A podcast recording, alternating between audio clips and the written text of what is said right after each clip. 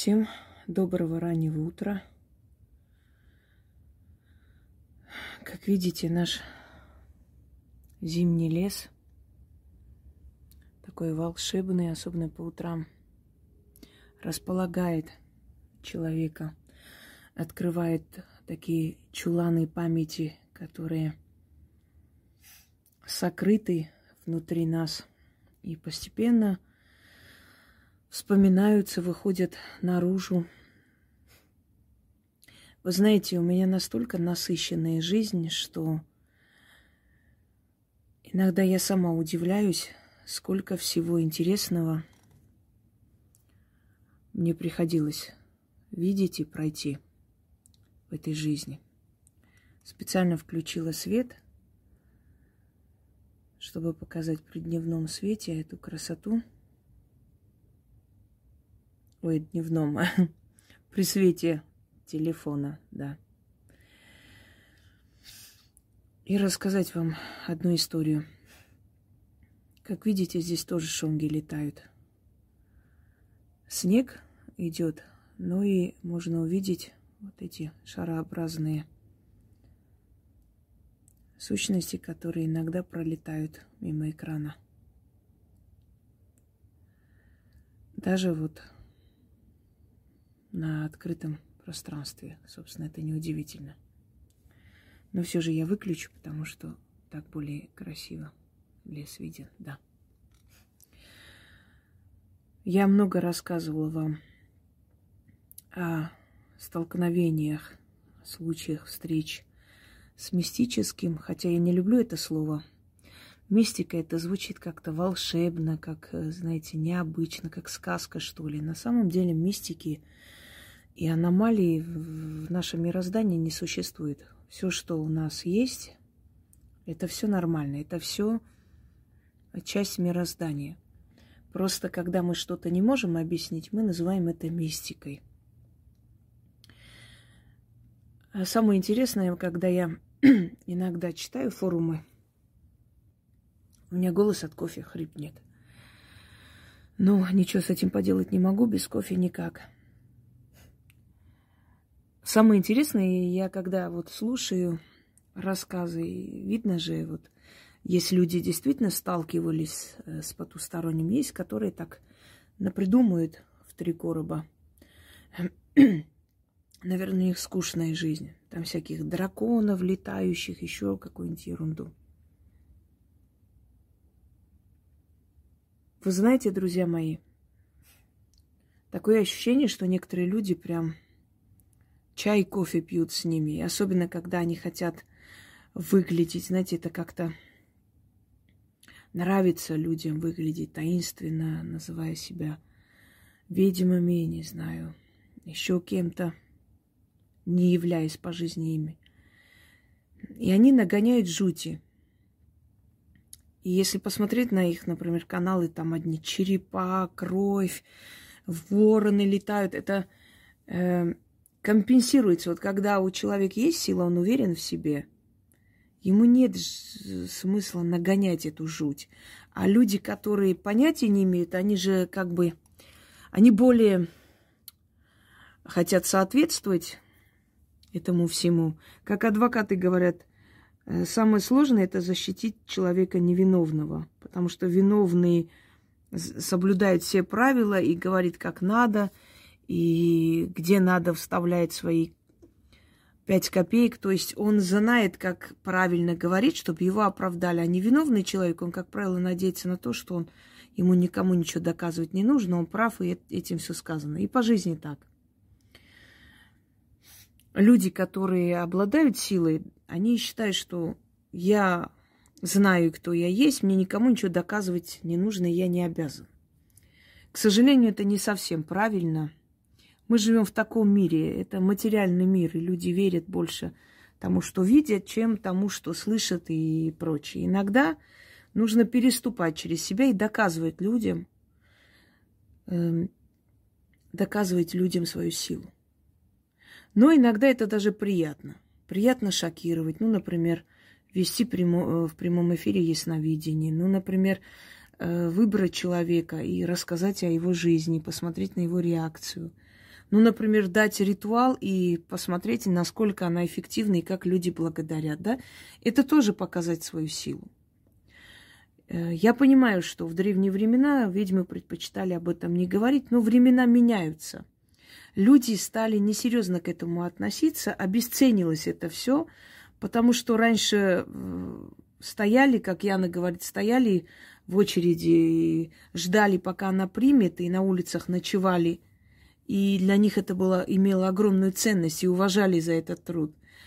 А сейчас они понимают, что можно через интернет, можно зайти посмотреть, взять этот ритуал, сделать. И, собственно, я их не знаю, они меня не знают. И зачем это все? И благодарность, и вспоминать, и быть обязанными. И еще есть люди, которые, собственно, ну, как бы у них нет этого понимания совести, это тем более их не мучает. Они, как недавно зрительница одна написала, Некоторые считают, что, ну, само собой решилось. Да, есть такое, поверьте мне. Но речь не о том. Просто вот к этому состоянию привыкнуть, что у тебя есть сила, до конца невозможно. Я удивляюсь людям, которые с такой уверенностью сидят, рассказывают о встречах с демонами, как они выглядели, что они сказали. Ну, смешно. Это возможно, но только когда у человека огромная практика, а не тогда, когда его знают два месяца, он уже с демонами встречается, понимаете? И то человек говорит это очень осторожно, и только после того, как он доказал свои знания и силу, чтобы люди не относились к нему как к сумасшедшему, к умалишенному, а действительно знали, что да, этот человек не просто так говорит. То есть уже не раз доказано это все. К этому не привыкнуть никогда. Эм, я видела потусторонний мир и вижу часто огромное количество случаев, особенно последние годы, все сильнее и сильнее. И сказать, что я к этому привыкла, это, ну, это невозможно. Ты понимаешь, что этого бояться нельзя. Иногда и радуешься, что они дают о себе знать, значит, действительно они есть. Знаете, все равно здоровая доля сомнений внутри человека всегда остается, мы так устроены. Это как с беременностью. Вот у тебя живот растет, ты знаешь, что там ребенок, но пока ты не ощутишь его, не возьмешь э, на руки, не родишь, до конца ты не осознаешь это состояние материнства. Поэтому то же самое. Тысячи раз могут получать эти работы, а здоровая доля сомнений не в том, что они работают или нет, но внутреннее вот это ощущение, а слышат ли меня, действительно ли считают меня ведьмой там, или я так считаю себя. Понимаете, все равно это есть. И это нормально. Только у дурака абсолютная уверенность в себе и никаких сомнений ни в чем. А у э, сильного человека вечные сомнения, вечная самокритика. Так вот, э, сегодня, я почему я решила сегодня вам рассказать, я сегодня написала даже Яне Сидела, пью кофе, пишу там, что нужно сегодня провести и делать. И просто вот такая вот тень, белая тень, э, как густой туман, проходит из ниоткуда возникает, вот где двери, из ниоткуда просто возникает и проходит э, к окну и исчезает. Я говорю, вот сколько я вижу их с детства, с малых лет их вижу – я не могу к ним привыкнуть. Мне аж я заикаться начала. Не потому что я испугалась от внезапного, понимаете, эффекта, но испугалась тоже, почему бы нет. Мы, это здоровый страх, это нормально. Ты не знаешь, что это такое на самом деле. Но я не почувствовала энергии какого-то, какой-то агрессии, зла, но все равно это посланник, это к чему-то, это для чего-то. А, меня всегда предупреждают на днях э, случилось кое-что. Ну, не хочу сейчас сдаваться подробности, чтобы дерьмогруппа радостно не скакала. Но все обошлось. Это связано с, с нашими снегами, дорогами. И очень много людей в пьяном виде ездят, да, неадекватном виде. Нас всегда оберегают. Но перед тем, как это случилось, э, у меня внезапно упало дерево, там вот эта статуэтка дерева – разбилась. И э, маленькая статуэтка жениха и невесты. Я сразу поняла, что что-то должно быть, поэтому начитала на всякий случай, все обошлось. Я хочу сейчас рассказать один случай. Это случилось в Твери, наверное, лет, ну, где-то лет 15 назад. Может, чуть больше даже. Нет, примерно так. 14-15 лет назад. Извиняюсь, это у меня Гися тут прибежала вся в снегу. Научилась уже лазить на подоконник, когда задница мерзнет. Так вот, э, в Твери э, я работала там. У нас сначала мы ехали туда с детским театром. Потом... Э, нет, из, очень извиняюсь, не Тверь. В Твери это другой случай. Перепутала Псков. Я просто ездила по всем городам Пскове. Да, в Пскове. В Пскове мы ехали, э, я была администратором дельфинария. И мы возили дельфинарий. Просто в Твери тоже было некое происшествие, поэтому я немножко перепутала. В Пскове мой любимый Псков.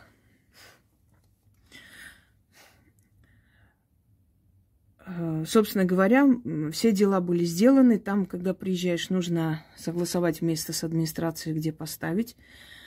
Это очень тяжело, это непробиваемая стена, но в Обскове более-менее нормально адекватные чиновники тогда были. Э, потом нужно снять квартиры для актеров. Они должны, ну, актеры, тренеры, там, ведущие, они где-то должны оставаться. Кассирша с семьей, э, эти люди э, где-то живут за то время, пока мы как бы на гастролях, можно сказать. Ну, почти месяц-два он там стоит. И уже все было сделано, и как бы все эти суммы я получала. Сейчас не то время, чтобы на карту отправили, а потом, знаете, а, на почту отправляли, нужно было там принимать. Это были большие суммы. И в то время, и сейчас бы были большие суммы, потому что надо было снять, ну, по крайней мере, где-то семь квартир – на один месяц. Ну вот сами посудите. Плюс расходы, плюс рабочим зарплату отдать, пока они там это будут ставить, и аванс, зарплату, одним словом, много. И я как бы уже э, основную часть сделала, и мне нужно было уже какую-то э, часть, еще одну, одну крупную сумму, чтобы оплатить остальную часть. Но я думала, что уже директор приедет, сам оплатит. То есть я даже не думала, что нужно будет мне опять идти, получать. И мы не договаривались. Это внезапно получилось. Потом. Я потом поняла, к чему мне это все пришло. Я жила на шестом этаже, снимала квартиру. И э, вышла на балкон подышать. Лето, естественно, дельфинарий – летом ездят в жаркие времена, где-то начало июля. Вышла на балкон, по-моему, даже чай, что ли, с собой взяла, и смотрю, значит, вниз. И я вижу внизу какой-то переполох. Я сначала не поняла. Думаю, кто-то там дерется, что ли. Действительно драка. Прям крики такие. Зашла домой. Подумала, надо вызвать милицию, сказать там адрес, потому что, ну, мало ли, может, кого убивают. Я же не могу спуститься, это, собственно, небезопасно. Поднимаюсь и пошла э, к телефону, чтобы вызвать были тогда сотовые телефоны, но сотовые телефоны хрен знает, то ловили, то нет. Потом связь была дорогая, то там деньги бывали, то нет. Сейчас не, не то время, ну, то есть не это время, где за копейки можно звонить куда хочешь. Я пошла к городскому телефону, чтобы позвонить. Я э, от телефона расположен был возле такого, такой стеклянной веранды, то есть как окно на улицу. Взяла телефон, и я смотрю, Вот прям напротив этого окна двое дерутся. Понимаете, это шестой этаж. Ну как так я могу увидеть? Я сначала опешила, я не поняла, может, мне кажется. Мы всегда, вот наша основная ошибка вообще людей, искать объяснение этому всему. Э, этому нет объяснения. Просто люди так созданы, да, они всегда ищут какое-то объяснение. Но как так может быть, что я это вижу? Как это объяснить? Это надо как-то научно объяснить. Никогда не объяснишь.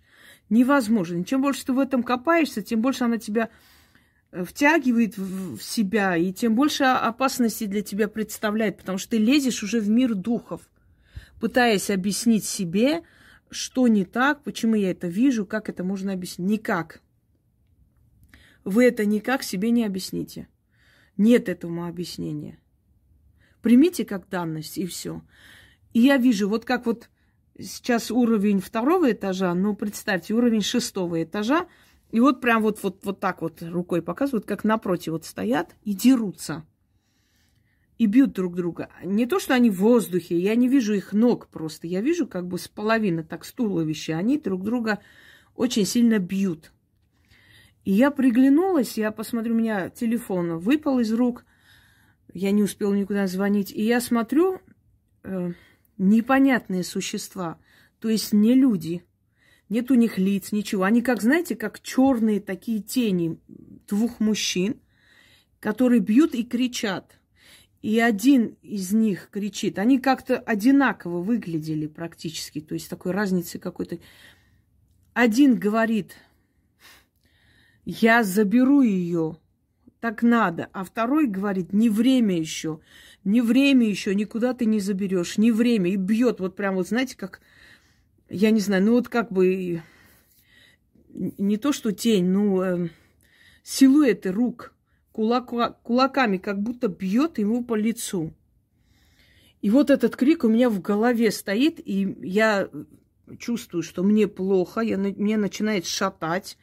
Я хватаюсь, значит, за стену, так держусь, и я чувствую, ну, такое ощущение, как я вижу какой-то другой мир, мне непонятный. Меня начала ужасно шал. Я сначала даже думала, а вдруг в этот чай что-то перемешали, хотя это обычный индийский чай. Я даже пошла проверила, до сих пор помню, канди, это чай. Я думаю, не может такого быть. Это мне что, снилось или что? Это, знаете как, это длилось буквально, может быть, секунд пять, ну, ну семь, где-то так. Но мне показалось целую вечность, что я там вижу целое кино. И они исчезли. Это все исчезло. Я пошла на балкон проверять, никого нет. Причем я боялась прям зайти на балкон. Я думала, меня сейчас скинут. Кто-нибудь толкнет, я упаду. Потому что, ну, если какое-то сверхъестественное в доме находится, Хотя я там никогда не чувствовала этого, и дом был новый. Но если что-то потустороннее в доме есть, то страшно там находиться, а вдруг меня еще и скинут вниз. Понимаете, у меня не было такого большого опыта общения с миром духов. Я еще не понимала, что происходит вокруг. Это все постепенно пришло. Я зашла домой, то есть закрыла дверь, сижу и не могу понять. Так и не поняла. Я, сидя на диване, уснула. Утром проснулась от звонка. Директор позвонил, сказал, что мне надо поехать на почту и забрать деньги, что он отправил определенную сумму, надо будет еще куда-то.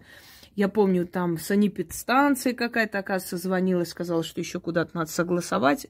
Одним словом, везде нужно и это нормальная крупная сумма денег, которую я должна была забрать. Я поехала туда, пока еще этого перевода не было, мы ждали. Мне сказали, приходите там, значит, чуть позже. Я вот почти что вот пол седьмого, пол восьмого, что ли, чуть ли не вечера. Вот я пришла туда, последняя была и забрала эту сумму. Естественно, я же вам говорю, что такие люди, они этим, они специализируются. Это мы не замечаем, они этим живут, и они слушают все, прислушиваются. Вот мне там сказали, там кассирша сказала, приходите вечером. Вечером будет такой суммы. У нас нет еще и орала, как колхоз. Столько-то тысячи у нас нету сейчас, надо будет это, приходите к вечеру. Ну, я ушла и вернулась к вечеру. А тот, кто рядом там стоял или ходил, тоже услышал, конечно, что к вечеру надо будет вернуться. Я взяла эту сумму денег, вышла, иду, зашла в магазин. Мне нужно что-то было купить. Э, у меня тогда с кожей были жуткие проблемы на гормональном этом, гормональной почве. И, собственно, я брала тональный крем, очень такой итальянский, до сих пор помню, имболио, что ли, как-то так называлось. Он такой толстый слой, как вторая кожа. Я сейчас понимаю, что это было неправильное решение. Надо лечить кожу, а не маскировать. Ну, тогда надо было мне как-то срочно как-то закрыть. Потом еще куда-то зашла. Зашла в кафе, потому что я не ела везде, ходила туда-сюда. Ну, естественно, в этот же день не нужно было эти деньги относить никому отдавать. Я как бы так расслабилась и думаю, ну, по своим делам, а завтра пойду спокойно.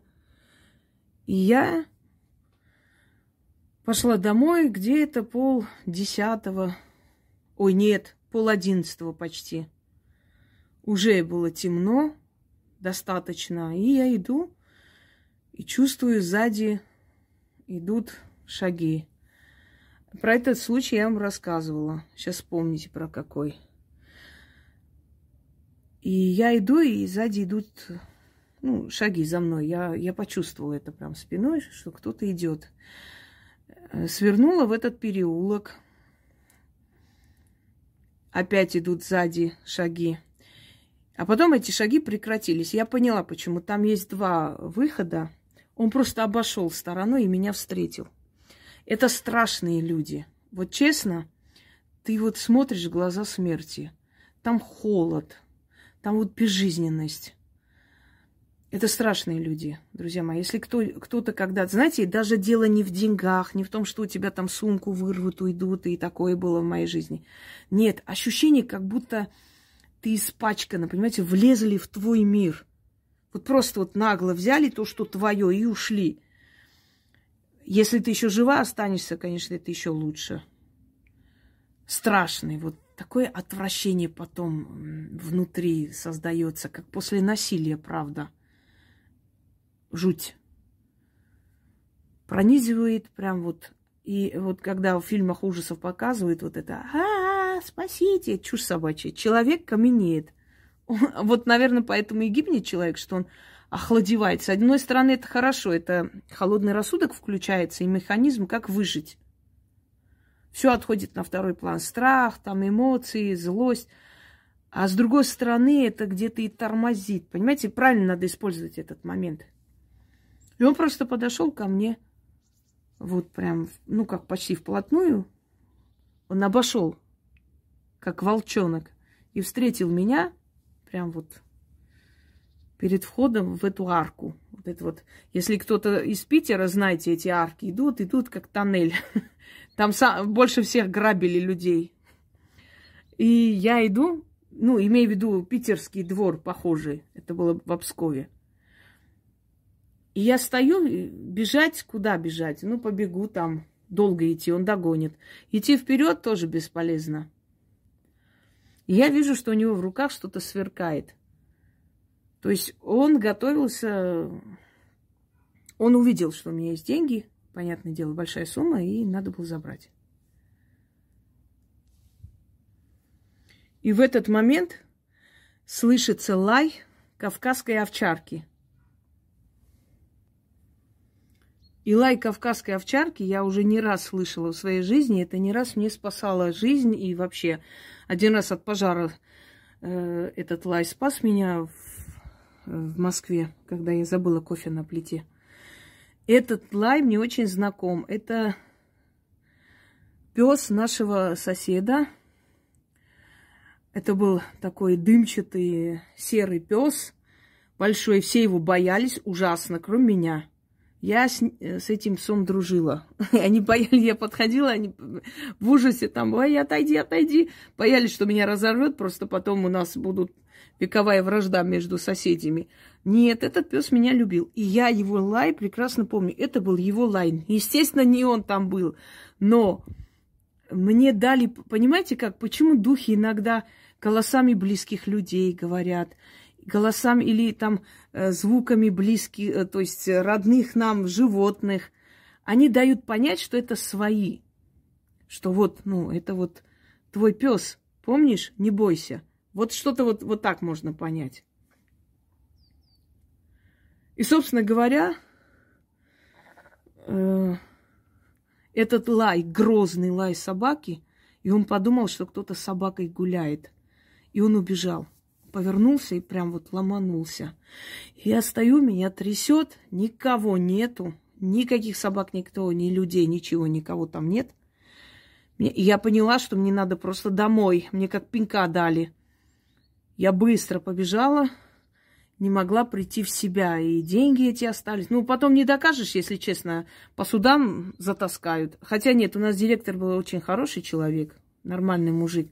Но в любом случае, ну, это не мое. Это, во-первых. Во-вторых, и жизни могли лишить. Потому что я его лицо видела. Понимаете?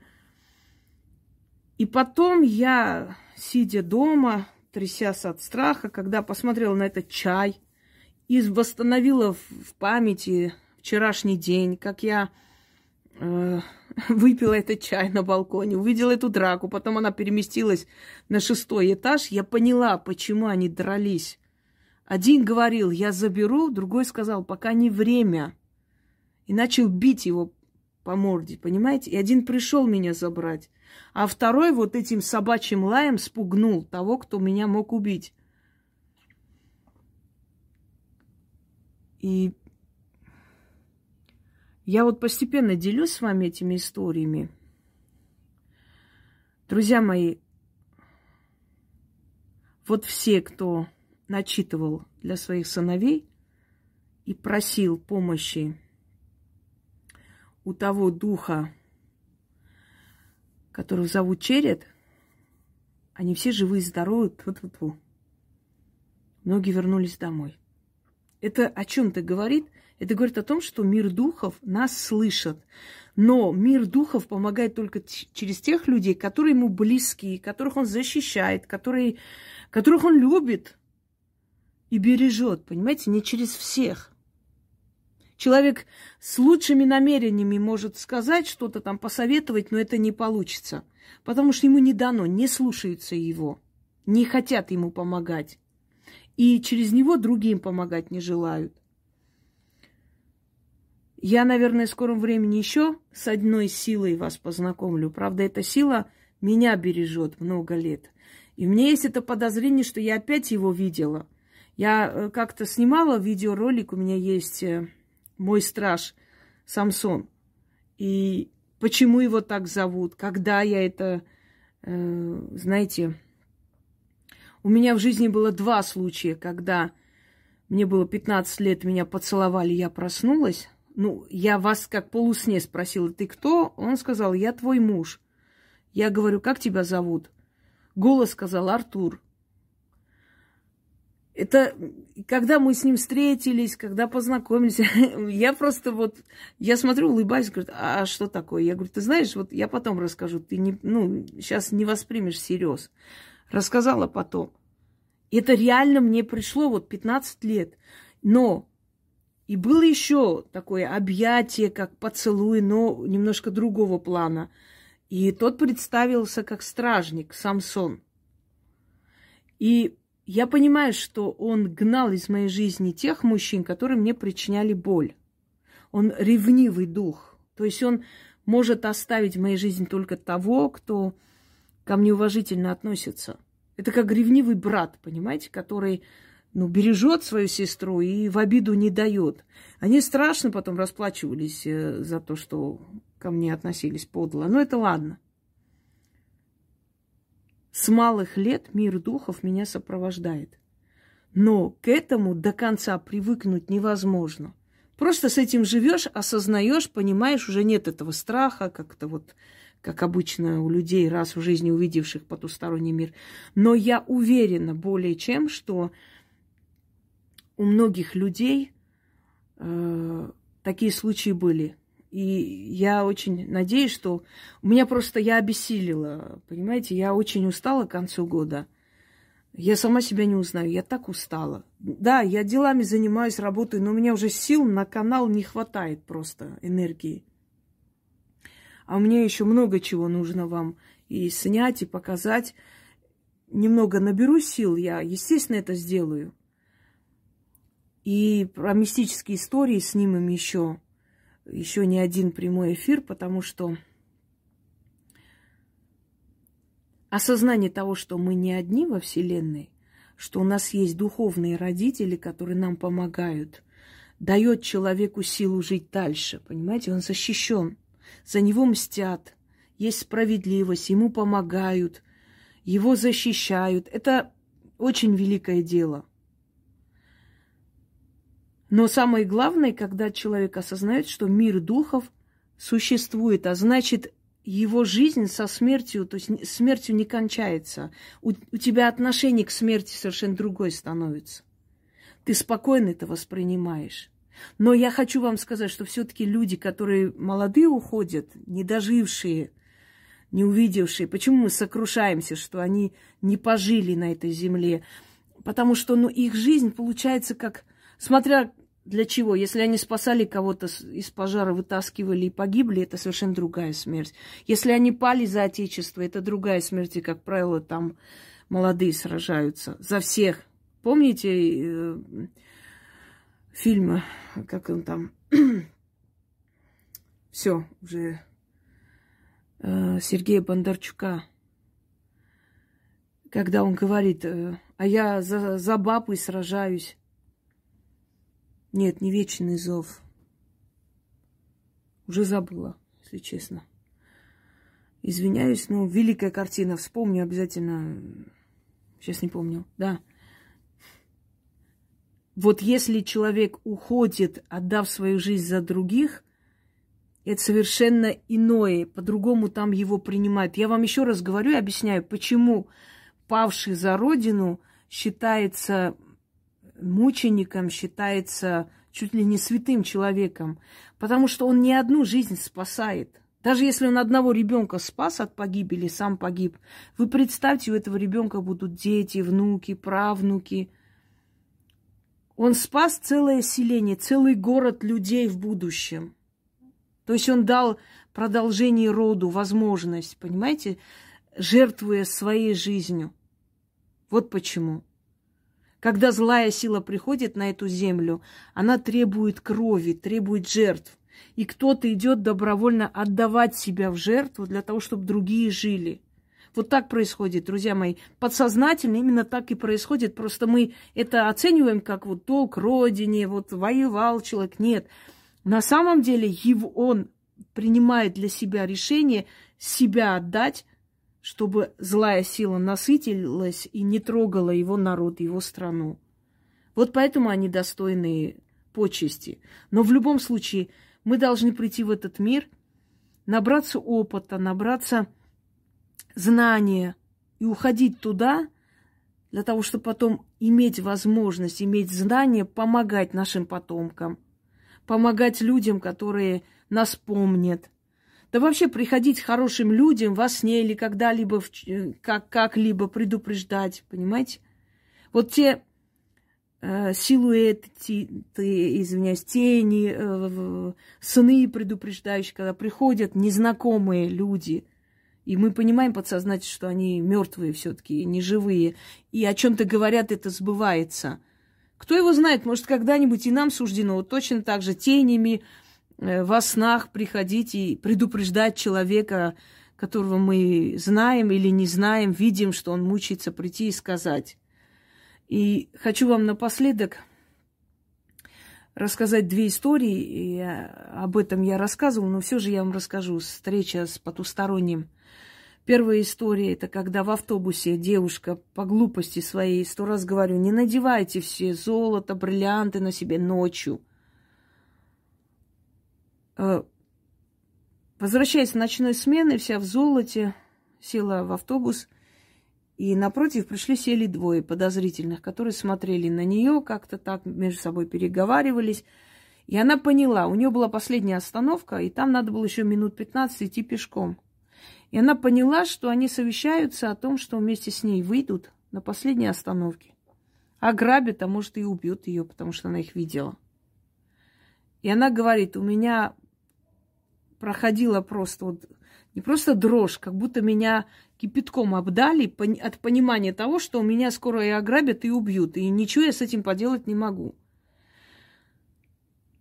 И она решила выйти на предпоследней остановке, будь что будет, потому что до последнего доезжала только она, а последняя остановка, там все-таки люди выходили. Она сказала, выйду с людьми, пойду с ними вместе, не знаю, будь что будет.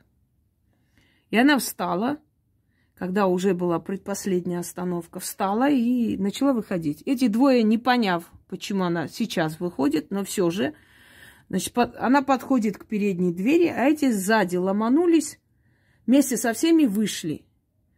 И когда уже она делает шаг, чтобы выйти с автобуса, как будто кто-то ее держит, как будто что-то каменное стоит перед ней и просто не дает ей двигаться, ее парализовало. Ну, шофер, лишь решив, что она не выходит, стоит там просто, закрыл двери и поехал. И она говорит, я поворачиваюсь, а и в этот момент, когда вот этот каменное нечто стоит, шепот в ухо – не бойся, я рядом. И она поворачивает лицо и смотрит, как эти двое, ну, удивленно, мягко говоря, смотрят вслед автобуса, потому что они не догонят автобус. Там ехать еще минут 15, а потом уже как бы ну, не, не догнать, это не, нереально. Да, автобусу минут 15, а пешком часа три. И она вышла, она пришла домой, ей стало плохо, на следующий день она работу не, стала, не смогла. И до сих пор в ушах звучит вот это вот дружеское, нежное «не бойся, я рядом». И второй случай, э, тоже связанный со встречей с потусторонним. Женщина была вдовой с двумя детьми – и ей дали квартиру.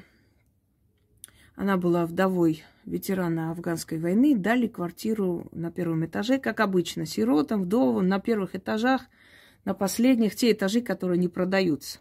Они же не дураки в хороших местах давать. И прямо вот возле кладбища. У нее окна выходили прямо на кладбище. И она начала... Э, она была портниха, шила по ночам – и нач- по ночам начала видеть, как женщина в платке подходит к окну и смотрит таким жутким взглядом в дом. И она говорит, что единственное, что э, ее удерживало от крика, это то, что дети спали в соседней комнате. И она себя сдерживала, чтобы не крикнуть. И это продолжалось каждую ночь. Она каждую ночь ждала как каторгу. Перестала спать, была в страшном состоянии, не могла ничего с этим поделать. И, э, значит, рассказала одной из соседок эту историю. Та соседка, которая когда-то жила в частном доме, потом ей тоже дали квартиру, она узнала эту женщину по описанию сказала, что ее очень страшно убили. Это молодая, молодая женщина, была учительница. Ну, шла одна вечером или ночью. Собственно говоря, ужасно закончила свою жизнь. И по описанию она и сказала, что в этом всем ее и хоронили. И голова была в таком состоянии, да, размаженная вся, что надели платок – по-другому невозможно было ее хоронить.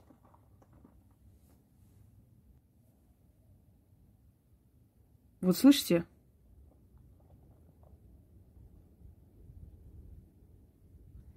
Смотрите, внизу ничего нету.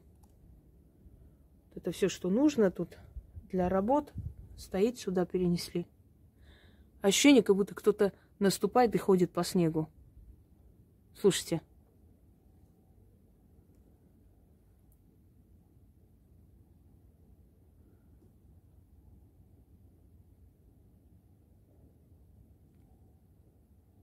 Прекратилось. Сейчас буду рассказывать, и опять будет. Да ладно, ничего страшного. И сказала, где она похоронена. И эта женщина э, нашла ее кладбище. Она увидела ее лицо. Это очень красивая, представительная была дама. И вот что-то ее вот потянуло с ней поговорить. Она начала убирать ее могилу и горько рыдать. Я сейчас не помню ее имя. То ли Лена, то ли Ирина. Вот. Одним словом, она сказала, зачем ты приходишь ко мне? Почему ты меня пугаешь? Ты что думаешь, мне сладко в этом мире живется? Вот, слышите?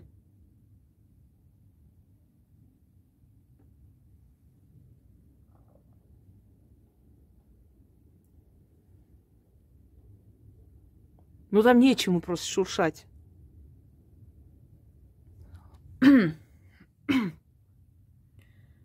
Я воспитываю двоих детей одна, сказала она. Муж погиб, пропал без вести, так и не нашли. Зачем ты приходишь? Мне что, мало моего горя? И вот она, рыдая, плача, начала убирать ее могилу. Почистила, потом пошла, купила краску. Пришла, окрасила все.